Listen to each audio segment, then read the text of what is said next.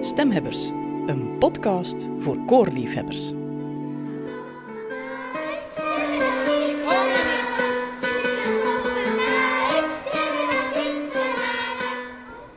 Welkom bij Stemhebbers. Deze keer staan we letterlijk tussen de zangers. Eigenlijk moet ik zeggen zangertjes, want we volgen een repetitie van het kinderkoor Sint-Jan in Antwerpen. Ze bereiden zich voor op een wereldcreatie van een gloednieuw oratorium, Heavens. Je kan het werk het best omschrijven als een hedendaagse hymne voor de vreugde. Het wordt uitgevoerd door verschillende koren uit verschillende landen en daarmee staat het werk symbool voor leven in diversiteit.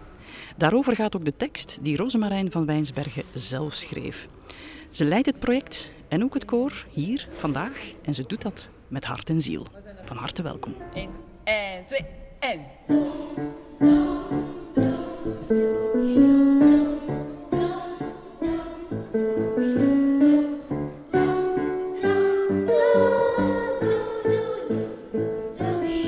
Een beetje sneller.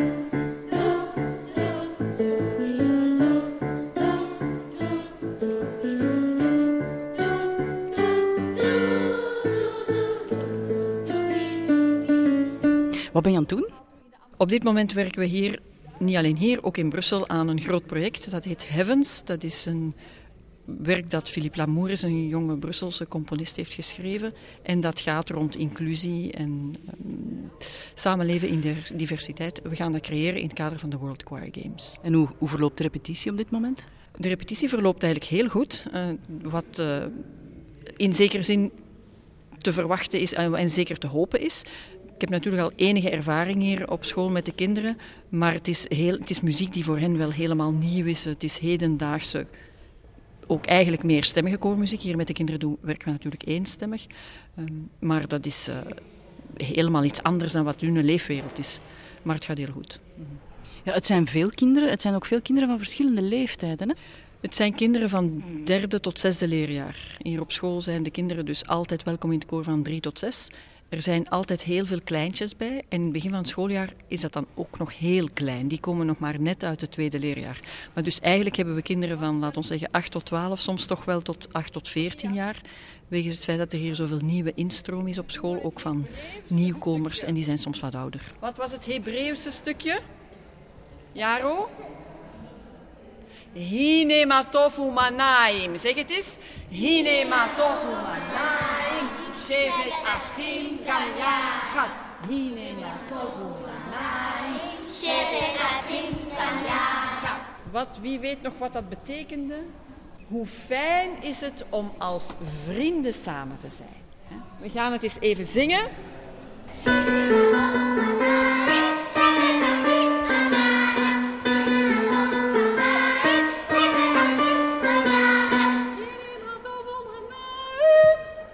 Nu, je werkt in de muziek ook met verschillende talen, uh, jonge kinderen. Hoe, hoe, maak je die combinatie? Want dat lijkt me niet evident, hè? Wat evident is, is dat dat eigenlijk sponsjes zijn. Dus die zeggen na wat je voorzegt. Dus als je iets juist voorzegt, dan zeggen ze dat ook eigenlijk snel juist na. Wat wel een grote uitdaging is en wat ik zelf heel belangrijk vind, dat is dat ze ook wel begrijpen wat ze zeggen. Dus er is een heel werk ook in functie van het begrijpen van waarom zingen we dit, wat betekent dit, welk is nu deze taal en, en, en wat betekent nu wat we hier aan het zingen zijn. En dat moet je altijd opnieuw doen, anders heeft dat geen zin. Dan staan er zo gewoon wat papegaaitjes op een podium, dat is niet de bedoeling. Nu, jij hebt zelf het werk uh, mee gecomponeerd, ook de teksten geschreven. Waarover gaat het? Um, het werk is uh, een, in het, begin, het vertrekt van de vraagstelling of het wel mogelijk is om in onze super diverse wereld op een goede manier samen te leven. Met het begint met een tekst die zegt zoveel ogen, kleuren van ogen, van huid, zoveel karakters, die komen allemaal samen. Dat is moeilijk. En dan is er de zin, mensen, oh, hemel op aarde, is dat wel waar? Hè?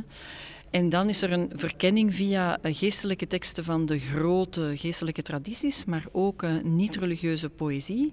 En op het einde komen we dan eigenlijk uit op, ik zie het, het, is, is mogelijk. Er zit overal in ieder van die tradities, in elke mens ook, die zin om, om, om samen met andere wereld te maken en samen te zijn. En het mooie aan dat werk is dan, dat is dan in, in de muziek zit er dan een reminiscentie aan de uh, Ode to Joy, dus het einde van de negende van Beethoven in, wat natuurlijk die universaliteit uh, te berde brengt ook. En van waar komt bij jou die fascinatie voor uh, dat thema? Denk dat dat er eigenlijk altijd wat ingezeten heeft, maar mijn uh, parcours heeft het ook nog meegebracht. Dus ik heb uh, muziek gestudeerd en dan ben ik door omstandigheden na mijn studies in, uh, eigenlijk eerder in humanitair werk en ontwikkelingswerk, ont, op animatiewerk in functie van ontwikkelingshulp terechtgekomen. En dan heb ik eigenlijk heel de wereld gezien, bij wijze van spreken. Ik heb ook heel veel de kans gehad om te reizen daar ben ik altijd opnieuw in hele gewone contexten ontvangen geweest, bij de mensen thuis. En daar opnieuw gefascineerd geweest door al die culturen. En dan ondertussen ben ik nu tien jaar in Brussel en dat is natuurlijk net zoals Antwerpen één... Ja, heel de wereld komt daar samen en bij mij wordt dat alleen maar groter. Je hoort wel eens vaak zeggen als je werkt met uh, kinderen van verschillende achtergronden, dat het heel vaak ook werken is met uh, de achterban. Um, klopt dat hier ook? Dat klopt heel erg. We hebben hier nu, is dat steeds beter, maar we hebben zeker twee of drie jaar nodig gehad om de mama's en of de papa's mee te krijgen. De kinderen komen naar de repetities, want dat is tijdens de schooltijd. Maar bijvoorbeeld kinderen op concerten meekrijgen, dat was super moeilijk omdat, dat, uh, ja, omdat de mama's en de papa's het niet zagen. En dan was natuurlijk, zijn heel veel remmen hier. En, en bijvoorbeeld, ze moeten passen op het kleine zusje, of er is weet ik veel, of er is maar één ouder enzovoort. Dus, maar het is echt een kwestie dat die mama's en papa's ook voelen, dit is iets goeds. En natuurlijk, hoe meer uh, de afstand groot is tussen de cultuur van koorzang en, en, de eigen cultuur, is dat, is dat moeilijk. Er zijn ouders die wel zeggen, Oké, als ze dan graag zingen, het is goed. Maar ja, wegens allerlei culturele, godsdienstige redenen ze dan toch niet. Dan mogen ze niet of dan kunnen ze niet. Ja, het is een heel groot werk. Maar nu bijvoorbeeld dit jaar hebben we op alle oudercontacten in het begin van het jaar het project kunnen gaan voorstellen ook weer. En je voelt dat er ook stilaan een kentering komt. Dat is natuurlijk een werk van heel lange adem en telkens opnieuw. Nu zijn er natuurlijk ook al broertjes en zusjes van degene die het al, dat helpt, maar dat is een heel groot werk. En helpt het als je erbij vermeldt dat het net daarom gaat? Dat het een interreligieuze muzikale dialoog is? Ik denk wel dat dat helpt, dat de ouders ook voelen dat het niet zoiets heel eenzijdigs is. Het koor is altijd van bij het begin, niet alleen in dit project, een project geweest dat werkt rond uh, samenleven, vrede, diversiteit. Ik zoek altijd muziek die daar rond gaat. Uh, we hebben van in het begin in vele talen gezongen. Ook onze dat heeft geen zin om hier alleen maar in het Nederlands te zingen. Het is wel goed ook om dat ook te doen. Het is tenslotte ook de taal die ons hier bij elkaar brengt, de kinderen. Maar uh, ja, dat is. Uh, dat, je voelt dat ze zeggen, ja, er is, nee, er is geen verborgen agenda in dat koor en dat is wel goed. Mm. Het is uh, onwaarschijnlijk wat je hier doet. Dit is alleen maar met deze kinderen nog maar, want er komen nog andere koren bij. Hoeveel zangers zullen uiteindelijk dit project uitvoeren? In, in het echt, dus reëel, zullen er een veertigtal zangers op het podium staan. Um, er zijn dus de kinderen van hier en er is een koor in Brussel. Dat is samengesteld door een aantal vrijwilligers. Dat is een intergenerationele groep. En ook zijn er, is er medewerking vanuit uh, Equinox, dus het uh, sociaal project van de uh, Koningin Elisabeth. Er zijn een zevental kinderen en jongeren die daarvan meewerken. Dus we zullen hier met een veertigtal zangers zijn. Maar er zijn dus ook koren uit het buitenland die virtueel zullen deelnemen. Die hadden moeten reëel ook deelnemen, maar dat gaat niet wegens de omstandigheden, zal ik maar zeggen. Maar daarvan zijn er dus toch wel in Benin bijvoorbeeld hebben we gewerkt met een koor van 70 mensen. Die zullen dus via videobeelden aanwezig zijn. En sommige stukken zingen we dus echt samen met, uh, met ook hen. Maar niet alleen Benin, ook een twintigtal jongeren van een muziekschool in Georgië een twintigtal jongeren van een muziekschool in Warschau. Dat zijn twee echte muziekscholen. En dan ook nog een, uh, ik denk dat ook een kleine twintig kinderen zijn, ook van een muziekschool, maar dat is ook een muziekschool veel meer zoals onze kinderen hier. Um, laat ons zeggen tussen aanhalingstekens jungle kids uit het noorden van India. En dat zijn ook echt kinderen. Dus het gaat een heel gevarieerde groep zijn. Dus alles bij elkaar, laat ons zeggen, dan toch wel... Er zijn momenten waar we toch wel met een uh, kleine honderd zullen samen zijn. Spiritu Santo, Santo. Zeg, kan jij misschien eens vertellen wat je hier vandaag aan het doen bent? Vandaag zingen wij. Ik weet niet welk liedje dat was, alweer was, maar dat was een Hebreeuws liedje en een Arabisch liedje en een Duits. Ja, oké. En weet je waarover het gaat? Ja, het gaat over de vrede op aarde. En dat eh, we allemaal lief voor elkaar moeten zijn en eh, samen moeten werken. Zeg, en kan je misschien eens een klein stukje van de tekst zeggen?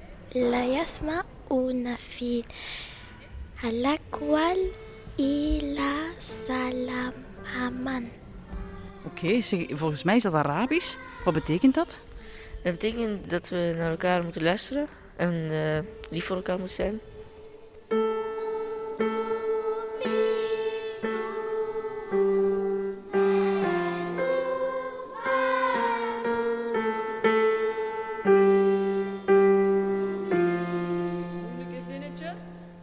Nemen ze mee, de kinderen, van het zingen in een koor, in dit koor? Ehm, ik denk dat ze meenemen, eh, hoe dan ook, dat het een ervaring is waar ze uit, in, door kunnen groeien. Ehm,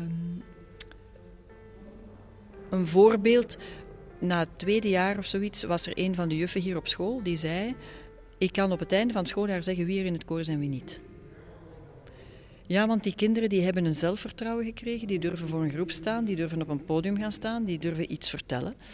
Dus dan nemen ze sowieso mee of ze er nu bewust, zich ervan bewust zijn of niet. Dus dat is één ding. Er zijn kinderen die er echt zin in krijgen om verder wat met muziek te doen. En zelfs van onze kinderen. Er zijn tot nu toe, weet ik, twee van de vroegere koorleden die echt nu naar de muziekschool gaan en een instrument leren. Dus dat vind ik ook een fantastische brug. En natuurlijk, voor onze kinderen die al nooit bijna, bijna voor de meesten, hè, de kans hebben om, uh, om op uitstap te gaan, is naar Brussel gaan al een reis. Hè. Voor velen van hen is dat op reis gaan. Uh, dus als we dan ook nog grotere dingen kunnen doen, dat is voor hun iets dat ze nooit vergeten. Het komt uit een tekst, een christelijke tekst. Hè. Het eerste, welke kinderen in het koor zijn moslims? Ja, het eerste vers, La yasma una fiha lagwan, komt waaruit? De heilige tekst van de moslims. Uit de Koran, inderdaad. Heel goed. Zeg eens nog allemaal samen, et incarnatus est. De Spiritu Sancto. Oké, okay, nu gaan we dat zingen. Het is een hele rustige melodie. Um, je vroeg op een gegeven moment ook aan de kinderen uh, wie is er een moslim, wie heeft er een andere religieuze achtergrond. Dat, dat is, speelt ook een rol in dit werk? Ja, in dit werk met name. Hè, want eigenlijk is de, de exploratie van of het wel mogelijk is om in diversiteit samen te leven. We zijn gaan putten in de geestelijke teksten van het boeddhisme, van het hindoeïsme, van het christendom, van het jodendom, van de, van de islam. Om te zoeken in de teksten die dus bijvoorbeeld in de Koran, in de Bijbel, maar ook in liturgische teksten. En zoals ik ook al zei daarnet, dan in een paar uh, niet-religieuze teksten ook. Waar daar wordt verwezen naar, uh, ja, naar vrede en naar uh, in samenleven. En overal zit dat in. Hè. Maar dan moet je zelf ook beslagen zijn in die materie om bijvoorbeeld de Koran erop uh, na te slaan en in het boeddhisme te gaan graven, toch? Ja, dat is waar. Maar dus, ik heb een parcours dat dus eigenlijk vertrokken is qua vorming in muziek. Hè. Dus ik ben muzikoloog, zangeres en koordirigent. Maar ik ben dan na een aantal jaren, nu ondertussen een jaar of 10, 15 geleden, ook uh, wereldreligies gaan studeren, omdat ik daar zo door uh, gefascineerd ben. En, en wat specifiek dan? Wat fascineert u zo het meest? Wat mij daarin fascineert is dat uh, waar de mensen hun diepste inspiratie uithalen, wat ook iets heel intiems is voor hen en wat uiteindelijk hun leven heel sterk bepaalt dat is iets wat mij, mijzelf fascineert, ook voor mezelf. Ik, ik, voel zelf, ik ben iemand die graag diep gaat graven als ik zoek naar de zin van de dingen. En je merkt dat godsdienst voor vele mensen, of levensbeschouwing in ruimer, is daar een heel belangrijk iets in. En iets anders is, die levensbeschouwingen zijn vaak ook een, een muur om samen te kunnen leven. Dus daarom is eigenlijk deze, dit werk ook een zoektocht naar, zijn dat nu eigenlijk muren of zijn dat mogelijkheden om elkaar te ontmoeten? En wat inspireert jou? Hoe ga je zelf de diepte in, om het dan even zo te zeggen? Wat ik heel erg zoek, um, ook denk ik door dit werk en door alles waar ik mee bezig ben, ik, ik zoek naar eenheid. Dat is misschien het beste woord. Eenheid uh, van mezelf, met mijn omgeving, van mezelf, met wat ik doe, met de mensen met wie ik leef, met mijn omgeving in de zin ook van, laten we zeggen, heel de schepping, zoals je het zou kunnen noemen, rond me. En ook, ja, de diepste bron van mijn leven, zo, daarmee in contact zijn, die eenheid, die zoek ik eigenlijk. Dat is misschien een, een lastige vraag, maar hoe doe je dat? Dat doe ik door uh, het gewoon eenvoudig te leven. Ik denk te proberen veel te luisteren, veel te kijken en daaruit te leren. En ook tijd te maken om, om voor stilte. Ik, heb daar veel nood aan ook, maar uh, ja. En waar, vermoedelijk ook door dit soort werk te doen, wat dan weer echt letterlijk heel luid is? Ja, daarom heb je natuurlijk ook het andere tegenpool nodig. Maar dat zijn allemaal uiteindelijk is. Enfin, ik denk altijd, ik zou graag. Uh, of ik ga het misschien anders zeggen. Op momenten die gegeven zijn, denk ik, uh, zijn zowel die luide momenten als die stille momenten momenten waarin je die eenheid voelt en ervaart. En heb je die vandaag gevoeld of ervaren? Ik voel die dikwijls hier bij de kinderen in het koor. Ja. Um, er is iets heel bijzonders aan. Ik denk ook aan deze, de school en de setting, waar we dus werken met echt uh, niet alleen heel diverse kinderen, maar dan ook nog van meeste van hen zijn uit heel kansarme uh, omgeving. En er, er is iets wat, um, denk ik, ook in de, in, de, in de werking hier op school uh, wordt onderstreept en waar wordt hard mee gewerkt. De, de, de, ik denk dat Wassim het ook zei, het, het, het, samen zijn. Er is een soort van, en wat, je ook, wat naar eenheid gaat, hè, er is een soort van band hier die heel sterk is. Ontroert jou dat? Ja, soms letterlijk. Ik denk dat de creatie van het werk Heavens, waar ik dus zelf voor het orkest en het koor zal staan, voor mij iets zal zijn van hier moet je je nu vermannen, je hebt hier een taak te vervullen. Uh, laat je niet te veel gaan in de ontroering. En ik hoop natuurlijk wel dat het publiek gaat ontroerd zijn. Maar natuurlijk mag jij ook ontroerd zijn. Ja, maar ik zal ontroerd zijn. Maar ik bedoel, ik moet daar ook wel staan zonder, mij, zonder daar... Moet je zeggen? De ontroering mag er zijn, die moet er misschien zelfs zijn. Um, want het gaat een heel andere uitvoering zijn als die ontroering er zal zijn. Um, maar ik moet wel mee helpen zorgen met al die andere mensen dat het de ontroering voor de anderen ook kan. Dus ik moet er wel staan. En kan je die ontroering voor jezelf eens beschrijven? Maar soms is ontroering tranen. Geen woorden meer en alleen. Uh, vaak is de ontroering een soort van uh, diep gevoel van. Dit is goed. En dit komt goed? Ik geloof er elke dag meer in. Het komt goed. Ja. Oké, okay, ik wens jou heel veel succes en dank je wel. Dank u en dank jullie alle twee.